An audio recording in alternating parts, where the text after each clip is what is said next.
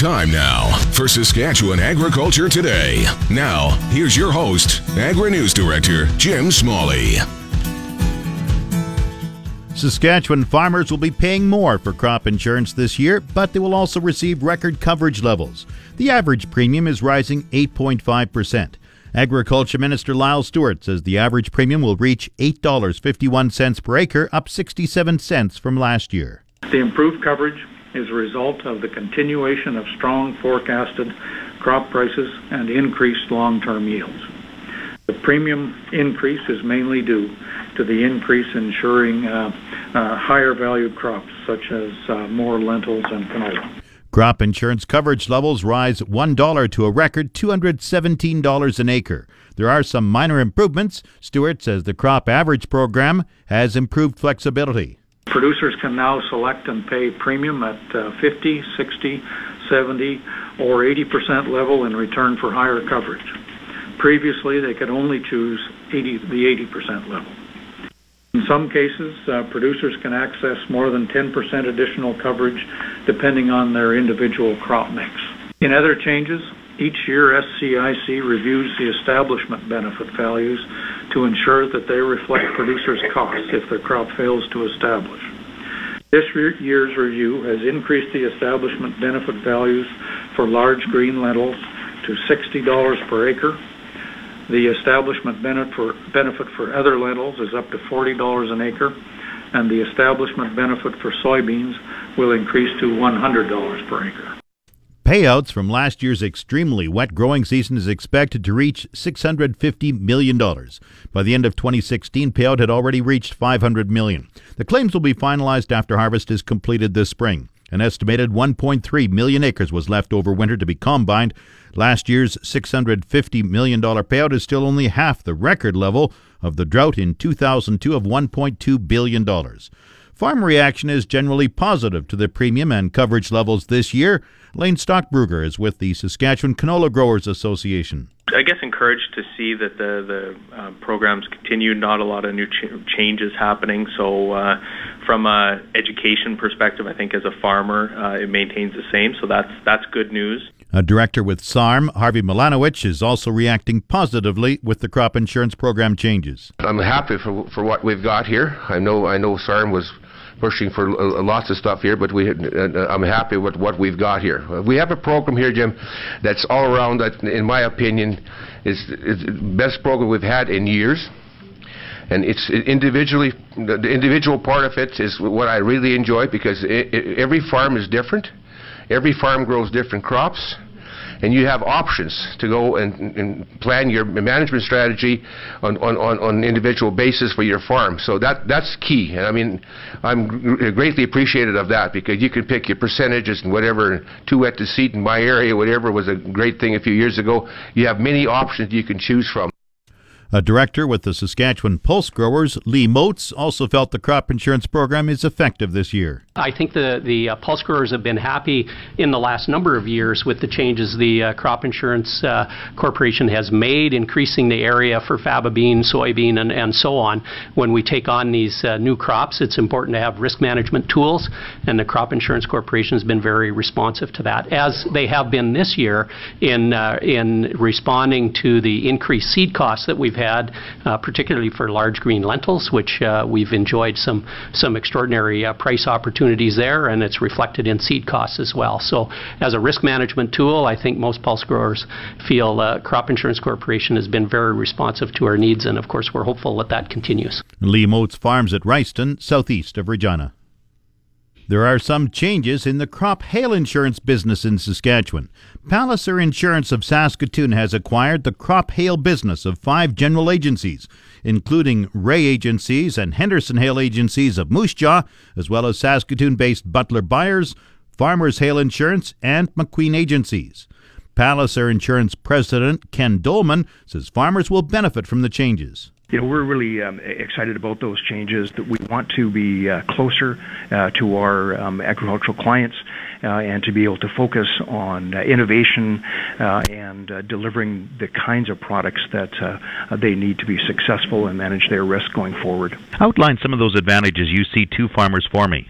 The first is uh, uh, a simplification in terms of uh, dealing with uh, with Palliser Insurance. We used to have uh, those five managing general agencies that they were able to purchase through.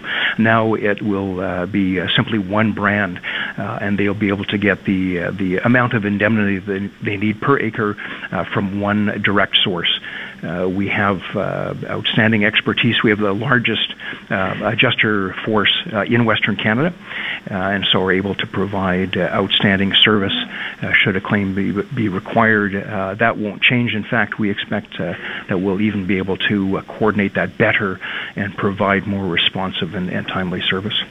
So you see yourself building a more efficient and effective organization to help farmers? Uh, absolutely. It's it's. This is all about getting closer to the farmer. It's all about being uh, more uh, effective in delivering uh, value to uh, to our farm clients. Now, does this make you the largest private crop hail insurance company in Canada?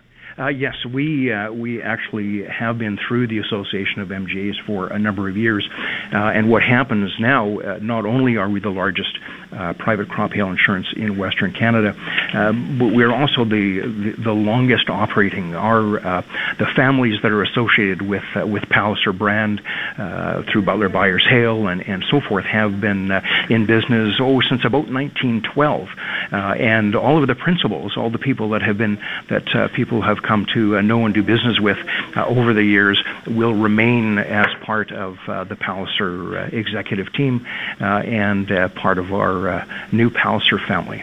Ken, what kind of new tools do you see being offered to farmers, say, in the coming year? We're looking now at uh, um, refining uh, our data around uh, uh, some of the surcharges with other crops, because we've seen uh, you know, a change over, over the years in terms of what uh, um, what the uh, disposition of, of uh, acres are, uh, the growth in, in peas, for example, of course, uh, canola, and, and the changes that have that, that have happened there. Um, and so uh, we expect that we'll be able to deliver improved pricing uh, in so much as uh, the, the data that we have um, can be better analyzed with respect to uh, uh, the risk uh, versus return uh, and, and the loss, uh, loss experience. Are you saying there could be some rate reductions this coming year? Well, there's uh, there's always a possibility. We look at our at our we you know we came off of uh, twenty sixteen, a, a very difficult year, uh, but we're looking uh, more closely at uh, um, individual crops uh, and and pricing them individually versus uh, using uh, wheat as the the base rate and then uh, uh, surcharges off that off that base rate.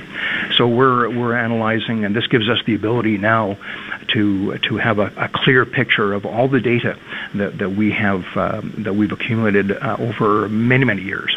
Uh, and because we have a much clearer picture to uh, uh, to refine that as best we can to create additional advantage for the farmer. But you said last year was a tough year. You know, it really was. Uh, it was one of those uh, uh, one in fifty kind of uh, kind of years in terms of losses, but uh, but that's one year. Uh, you know, we, we, we take a much broader picture, obviously, because we're in this uh, for the long term.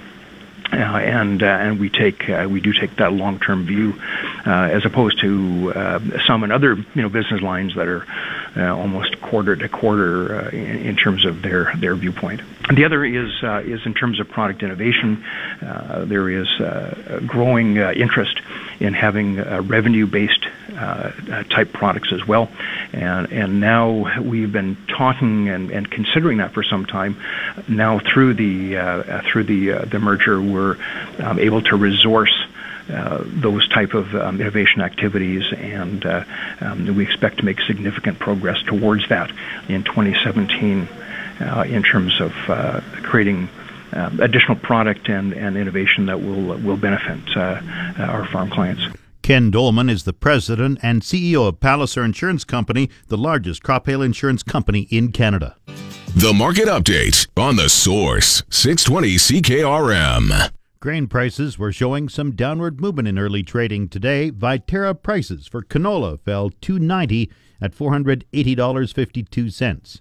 Oats went down eighty-seven cents at one hundred seventy-six dollars and eighty-one cents. Number one red spring wheat declined one dollar and twenty-two cents at two hundred twenty-eight dollars and forty-one cents. The rest were unchanged. Durum two hundred seventy-two dollars and seventeen cents. Feed barley one hundred thirty-four dollars and fourteen cents. Flax four hundred eighty dollars and fifty-five cents. Yellow peas, two ninety-eight forty-nine. Feed wheat, two twenty-eight forty-one.